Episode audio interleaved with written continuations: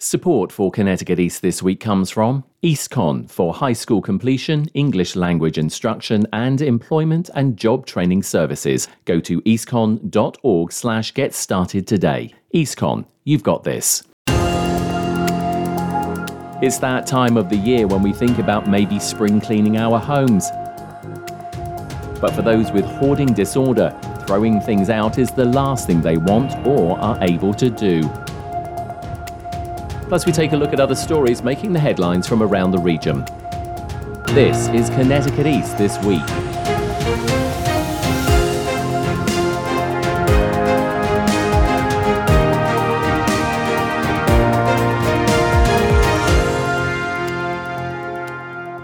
Hello, I'm Brian Scott Smith. It's the start of a new year, and it's around this time that we look at what we've accumulated over the past year or so and decide what needs to stay and what needs to go. But if you're one of the estimated 19 million people in the US with what is called hoarding disorder, throwing anything out is the last thing that you want to do. And what can start as a few items being piled up in the corner of a room can quickly escalate to a situation where rooms of a home can become uninhabitable to the point that they can result in serious safety and health concerns. I caught up with Beth Markowski Roop of ServiceMaster by Mason, who provides specialty cleaning services as well as assistance for those with the mental health condition of hoarding disorder. Beth, as always, thanks for coming onto the podcast. Thank you for having me, Brian. Excited to be here today. So, beginning of the year, you know, we've all collected things, got things over the holiday and Christmas period, but we're going to be talking about a very serious issue today and some lighter parts of it, but hoarding disorder. Talk to us about that. Absolutely. So, one of the services and, and that we provide is working with our hoarding clients, and we've gone through extensive training to do that. Hoarding is a recognized mental disorder. It's really marked by an obsessive desire to kind of over acquire and accumulate just significant amount of possessions and items that usually have little to no value. And unfortunately, it will affect the everyday habits of, of their home life, whether they're able to cook and have a working kitchen, whether they're able to clean, whether they're able to entertain or even just move freely throughout their home. There's many different challenges with that and safety concerns. It really is marked by a, a traumatic life event such as grief, divorce, abuse, a lack of control, you know, every situation is unique, both in, in kind of intensity and type, what they could be hoarding, how bad the situation is in the home. And one thing to always can to keep in mind as well is it is a compulsion. It's not an addiction. And the hoarding uh, hoarder, the hoarding client of ours is going through a wide range of emotions. So we have to be very sensitive to that. We have to be very cautious and careful about that. And at the same time, be very careful in their homes because there's a lot of health and safety concerns. As we said, we've just been through the holiday and the Christmas period. And of course, we mm-hmm. all like to online shop. It's become a big big deal over the you know several years. But of course, you know during the pandemic, we were sort of like shopping online even more. Talk to us a little bit about that because I'm sure that didn't help the situation. No, it certainly exacerbated the situation, and the states know it, and they're really gearing up. And they have many of the social service agencies gearing up as well in preparation. You have people who were trapped inside for two years with a with a mental disorder, and they were doing nothing but ordering online, as were we all. They weren't getting face to face mental health services. They weren't having social services come by on a regular regular basis because of, of the shutdown and our, our need to uh, keep away from each other. They weren't having friends or family come over that would kind of help keep that checks and balances. So, unfortunately, someone who was a low grade hoarder, like a level one hoarder before the disorder, quickly spiraled out of control. And now, coming out of this post pandemic, they're usually now a level four or level five, and that's as bad as it gets. I've got a sort of like a, a leaflet here which you give out when you do some like luncheon mm-hmm. speaker series, and it's actually very striking. This poster in so much as it says that what's been created is a new generation of hoarders, and, and municipalities are concerned about the tsunami of hoarders they are experiencing. Talk to us mm-hmm. about that because that's some really strong, powerful language. Absolutely. So, you know, again, coming out of the pandemic, there there are more hoarders and more level four and level five hoarders than there were going into the pandemic. And that's a challenge. It's a challenge for first responders who are not able to get into homes when they need to, be on a call that get trapped inside homes. And I was at a, uh, a few conferences this past year that are both in the state of Connecticut and Rhode Island that had first responders. And one of the big hot topic items that they were all concerned with, again, was the hoarding disorder and going into those homes. It's a huge health and safety concern. There's a lot of social services and resources that are needed to help hoarding individuals and particularly mental health. And as we all know, there is a lack of that. So again, the states are very concerned, not only for blight concerns, it's also something that affects the real estate industry and property management because even having a hoarder neighbor can lower your home value, not just theirs. So there's a, it really has a horrible trickle down effect that the state is concerned with. Our realtors are concerned with it. Property management individuals are concerned with it. Our first responders are concerned with it. Social service agencies are seeing more and more. And yet it's a mental disorder. And how are they equipped? And do they have enough resources to be able to combat that and to work effectively and efficiently with their client? So there's a lot that goes into this as this,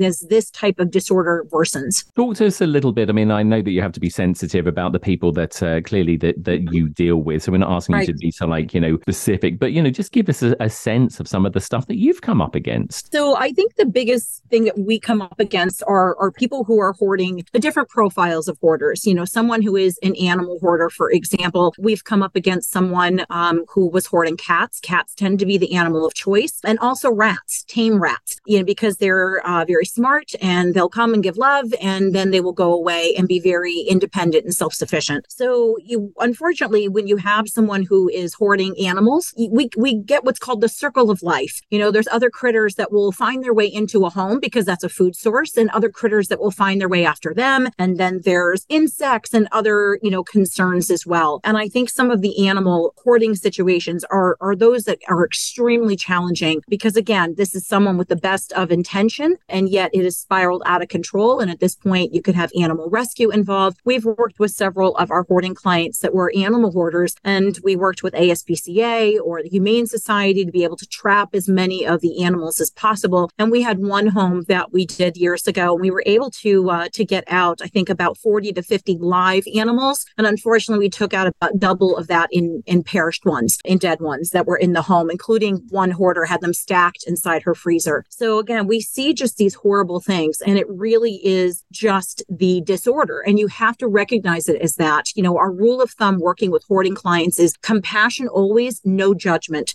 because in many cases their trigger is grief and grief is ugly and messy and they're just putting it out there on display and how do you judge someone for how they handle grief so you know again depending on their hoarding profile the homes can be very challenging and it can be a very challenging situation to uh, to work with those clients we've had you know information hoarders where the home is stacked with newspapers from top to bottom and you'll say why are you why can't we help you recycle these and of course it's the excuse of well you know every thursday in the paper paper, there's these wonderful recipes and I can't get rid of them until I make those recipes or have the time to cut them out. Is this individual ever going to take the time to cut them out? No. Are they going to make these recipes? No. It's just a continued excuse to keep feeding their disorder. So again, we have to combat it in different ways because the end goal is always to make their home a safe space. Just going back to when you mentioned about the animals, that wasn't even mm-hmm. anything that came across my mind. And then, you right. know, you, you mentioned it and you forget that, yeah, of course you, I mean, you can hoard literally anything, but yeah, I mean, mean, the animals. And as you say, I'm sure it's done with the best of intentions. But then, like you said, as you've seen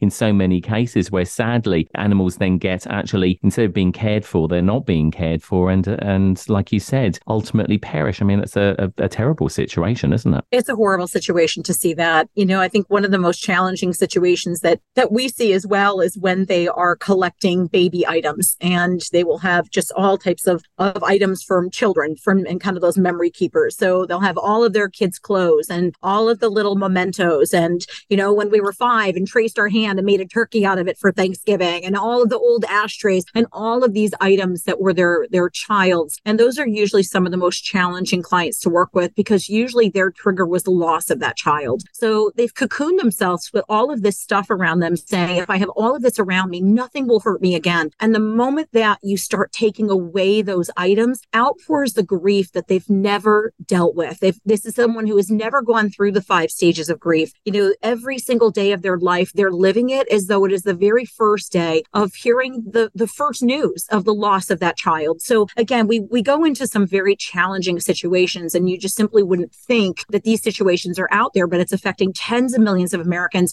and more and more in our state. May sound a bit of a daft question, but I mean, when you're dealing with these individuals, are they cognizant of what they're doing? I mean, do they accept that they are hoarding or not? So that is an excellent question. So it really depends upon the level and stage that they are at. So someone that's a level one, for example, so their house is pretty normal looking. You know, there's a few piles here and there, but it's more the habits that are the problem. And in their mind, there's minor anxiety and they plan on correcting everything. They know things are getting out of control. They know that it's getting a little messy. They know that it's getting problematic to start moving from room to room as effectively that they would. But when they hit a level of five, five, a stage five. Five is as bad as it gets. And the house is now completely full. It's no longer safe. In many cases, they could be living outside in their car, in a shed, in a tent. The house could be literally bursting at the seams and deemed unsafe that you cannot go in by the town. And yet they're not going to leave their hoard. So they're going to stay outside and sneak back inside as, as much as possible. But in their mind, their entire day revolves around just menial tasks like trying to get food, trying to uh, find one item in the home that usually usually relates to what their trigger was. Usually at this point, they're in often in complete isolation from the world, with the exception of social services.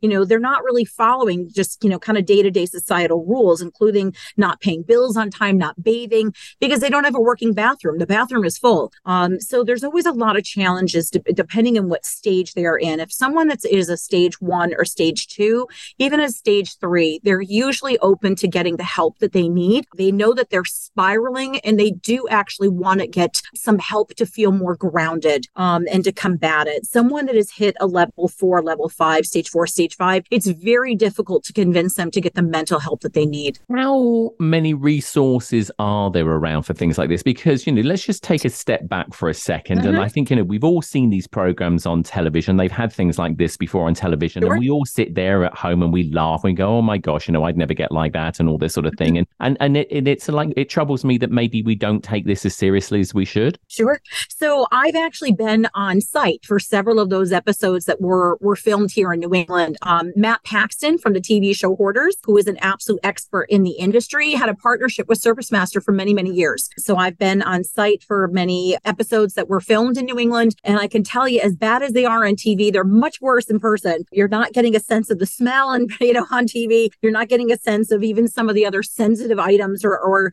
more concerning items that are in the piles. They try to be a little respectful on TV as well. So, so you're right. So it is a challenge when you see it on TV versus, you know, kind of in, in, in real life. There are resources that are out there. As we all know, you know, when it comes to mental health, there just simply aren't enough, but there are resources out there. And a great resource and place to start is again, getting the loved one, your hoarding loved one, the mental help that they need. You can always go right on webmd.com and it's kind of backslash mental health. And you can look up a mental health professional in your area that works with hoarding clients. Also in Connecticut, the Institute of Living in Hartford is a great resource as well. You can go to instituteofliving.org. One of the fastest growing groups of buckets of hoarders right now are millennials and Gen Z, and they have adapted horrible, horrible hoarding habits that unfortunately we've passed to them. And we don't even realize that we've passed it to them. And they don't even realize that they have those habits. I've gone into several colleges and, and talked to the students there. And when I tell them that their everyday habits mean that they're a hoarder, they're shocked. So childmind.org um, is a great site for child hoarders. And there's other resources too. Uh, we can also refer our clients to different professional organizers in Connecticut and beyond that specialize working with hoarding clients, places where they can sell items or auction items to at least recoup some funds, places that can uh, accept and and take any donated items. So we provide a lot of resources for uh, for our hoarding clients out there. But the biggest thing that we suggest and recommend is that they get the mental help that they need. It's interesting. Again, you've just mentioned about the younger generations, and once again, I suppose because mm-hmm. of this perception that we think that we have or we do have, we think that you know hoarders are generally older, but of course it it, it affects all age groups, is, is what I'm hearing. It affects all age groups. You know, you have people who went through the Great Depression and, and, you know, they had to trade things. You know, they had little money and items had value. So they would hoard, you know, newspaper, twine, candles, mason jars, food, you know, any money that they had. And they passed a lot of those habits down to their kids. And then you have baby boomers. And right now you have 20,000 people in the US turning 60 to 65 every single day in this country for the next 20 years. And in many cases, they're downsizing for the first time or even the last time. And every item in your home has a memory attached to it. So unfortunately, what uh, our baby boomers are doing is they are saying, well, of course, all of my kids and grandkids and nieces and nephews are going to want all of these items in my house. How do I get rid of them? And they're putting them into storage. And that is why you see storage facilities popping up in the US left and right, you know, kind of like a Dunkin' and Starbucks. And, you know, we have just come to accept that we'll just put it in storage and let the generation behind in the family deal with it. And again, we're passing on those hoarding habits to them. You know, when we were young, our parents, our grandparents, we purged every spring and every fall. You know, you did that spring cleaning, fall cleaning, you went through closets, you made donations, you had a big tag sale, and you got rid of things every single year. Well, we just don't have the time to do that anymore. And if we do a tag sale, it's once every some odd years. So unfortunately, our kids, our grandkids have never really grown up with the understanding that once a year we need to purge, that they need to purge. So they're just hoarding all of their items items. And when we would hoard, you know, baseball cards as a kid, they're hoarding larger items today, like electronics, like video games, you know, and, and of course, if something breaks, they're keeping the parts to be able to fix something behind it. So unfortunately, they're just not in the habit of things coming in and things going out every single year. So again, we are causing that generation to become hoarders and we don't even know it. It's interesting you mentioned uh, about the the storage facilities as well and mm-hmm. obviously we're not knocking obviously the storage industry because you know they do a very good job as well for yes, for the things that they do. But it is interesting that they, like you said, they are popping up. I mean, I live in southeastern Connecticut, and I've seen at least two new facilities open up fairly recently. Right. And price wise, they're relatively you know inexpensive. Things have mm-hmm. gone up, but yeah, it is it is very easy, isn't it? It uh, you know to to find that facility and then, like you said, basically take it out of the house, put it there, and then it's it's like you're forgetting it, but it's still there. It's still there. And what is recommended is is that when you're in that situation and you are looking to downsize, that you have the, the family over and the friends over and you give everybody three boxes or three big bags and say, fill up everything that you would want. You know, are there items in my home that you would want to keep and have for your family and the next generation moving forward? And anything that's left, that is what you know that you can discard that you can recycle, that you can donate and give away. Those are not items that your family is going to take. You know, expecting them to be able to go through everything and they're they're simply not going to keep it. It's just going to stay in storage. Absolutely. And of course it's not just individuals. I mean like, you know, businesses and things I mean can sort of mm-hmm. like turn into hoarders as well. Absolutely. So again, there's a lot of challenges, you know, and I think we've we've all gone through in the past few years even uh, more time working at home. So, you know, we have um, moved our offices, you know, from a, a, larger space, you know, in a, in a workspace, you know, to our home. And, and sometimes it's more of a confined area that's, you know, stacked high, you know, with folders and items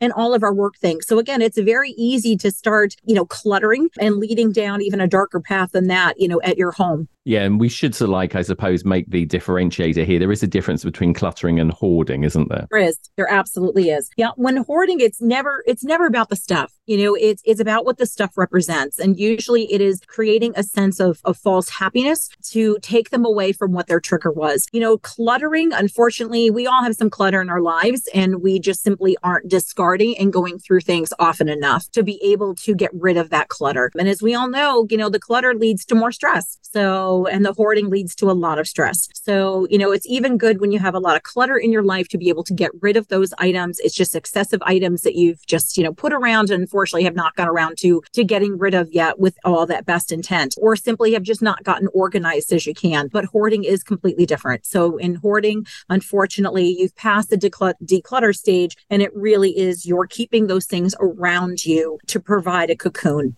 And like you said, I mean, it represents so many hazards, hazards to your health. I mean, potential fire hazards, all, all so okay. many things that, you know, one doesn't really even want to like think about. But yeah, it is a very important issue. Beth, it's been great talking to you. And, uh, you know, we could talk obviously for hours about this and just give us a, a quick few final sort of like uh, contact points, maybe for yourself or whatever, if people are out there, if it's a family and they have a family member that has hoarding disorder, just give us some details that people can take away that they can maybe contact you or other organizations again as well? I would be happy to. So we are always happy to be a resource. And again, we have many of those resources of where they can find mental health, find professional organizers, and much, much more, even on our website, which is servicemasterbymason.com. They can always contact us for 860-455-1249 in Connecticut or 401-322-3030 in Rhode Island. And again, we are happy to be a resource. And again, we do recommend that they go on to webmd.com, Institute of Living or even childmind.org to be able to connect for some mental services needed for their loved ones. We know that it's challenging.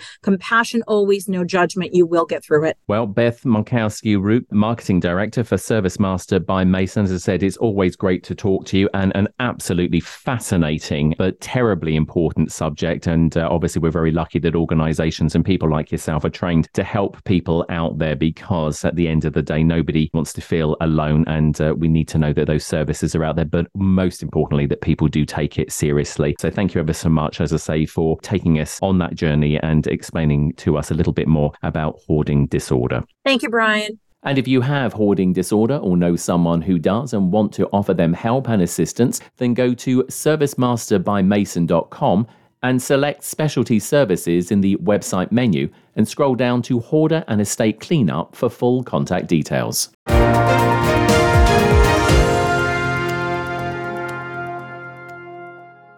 Connecticut East this week is made possible by EASTCONN. Know someone who wants to learn English? Enroll today in one of EASTCONN's free English language learner programs offered virtually and in person. Learn English to get a better job, to access training or college, to help your children with school, or to prepare for US citizenship. Succeed from registration to graduation with flexible classes that suit your busy lifestyle. Visit eastconn.org slash get started today and take your first step towards a brighter future. EASTCONN, you've got this. Uh oh, Brad's buzzed. Oh, yeah? Yeah, he's starting with the woots. and now a speech. I just want to say that friendship is about heart, heart and brain. Who's with me? Good thing is, he knows when he's buzzed. And my brain is saying, when it's time to go home, somebody call me a ride. Love that guy. Me too. Know your buzzed warning signs? Call for a ride when it's time to go home.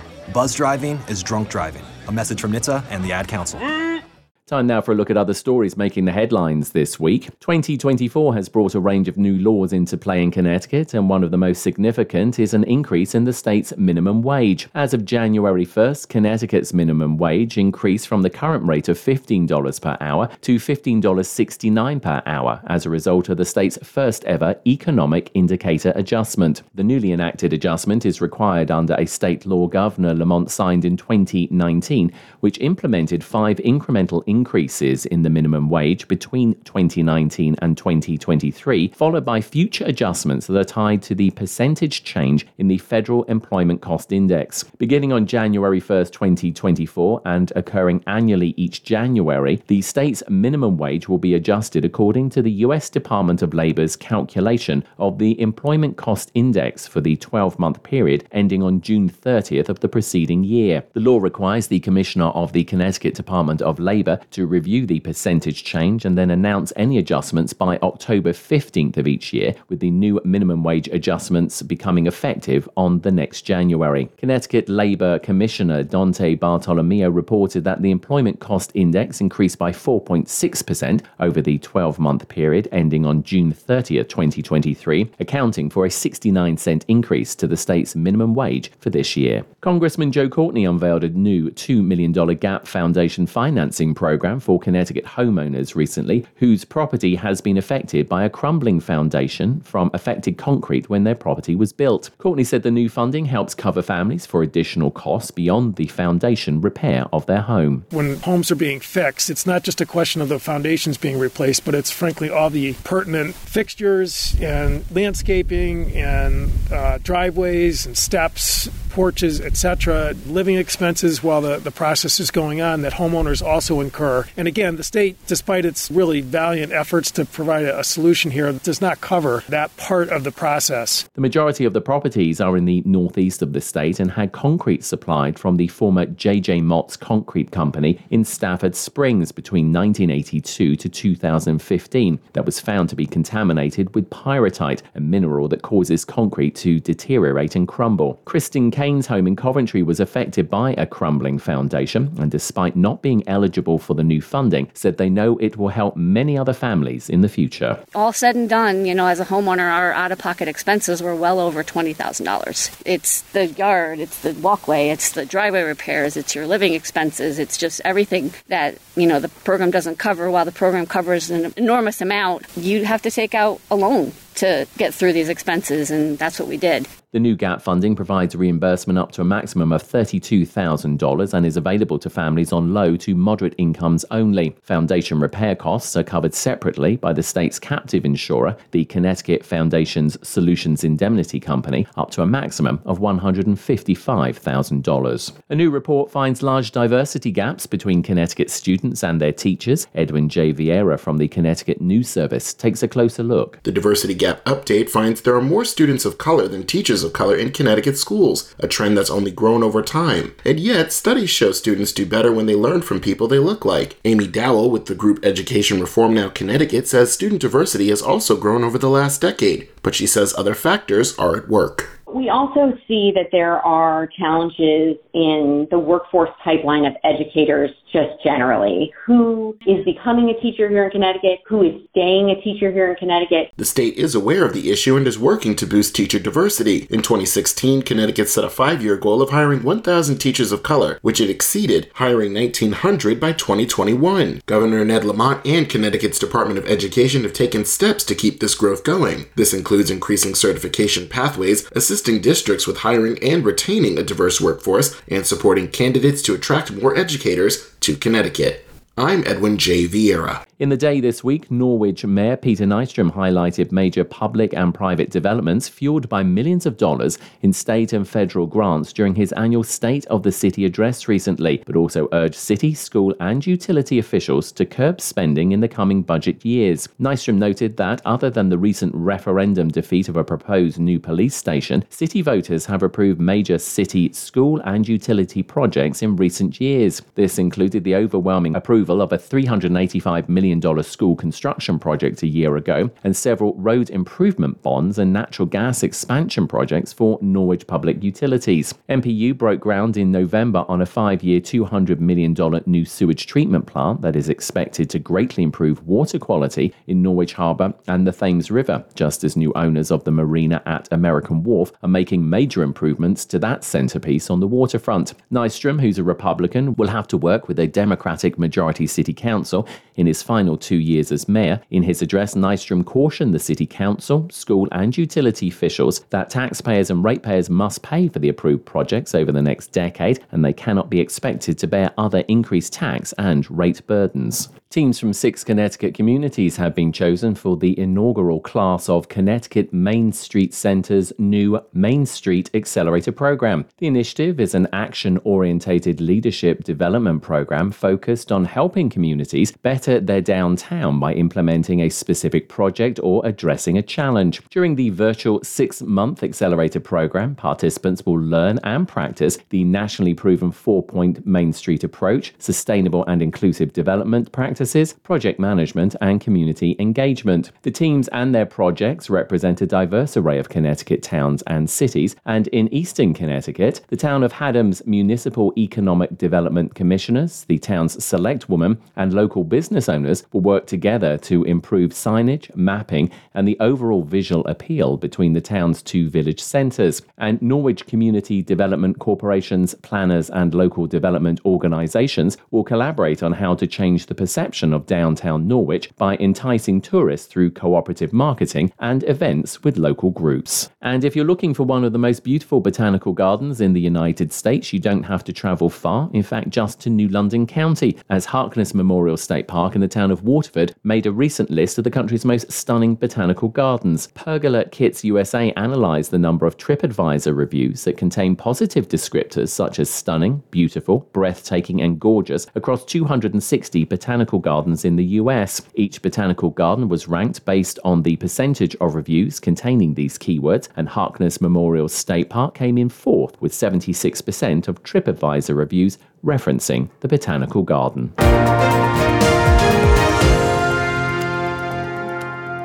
That's all from us for this edition. Do send us your questions and story ideas to the show via our website at connecticut east.com or Facebook or Twitter at Connecticut East and on Instagram at Connecticut East this week. And you can listen to the show again on our social platforms on demand and by asking your smart speaker to play Connecticut East This Week podcast. And please like, follow, and share on your social media too. I'm Brian Scott Smith. Thank you for listening.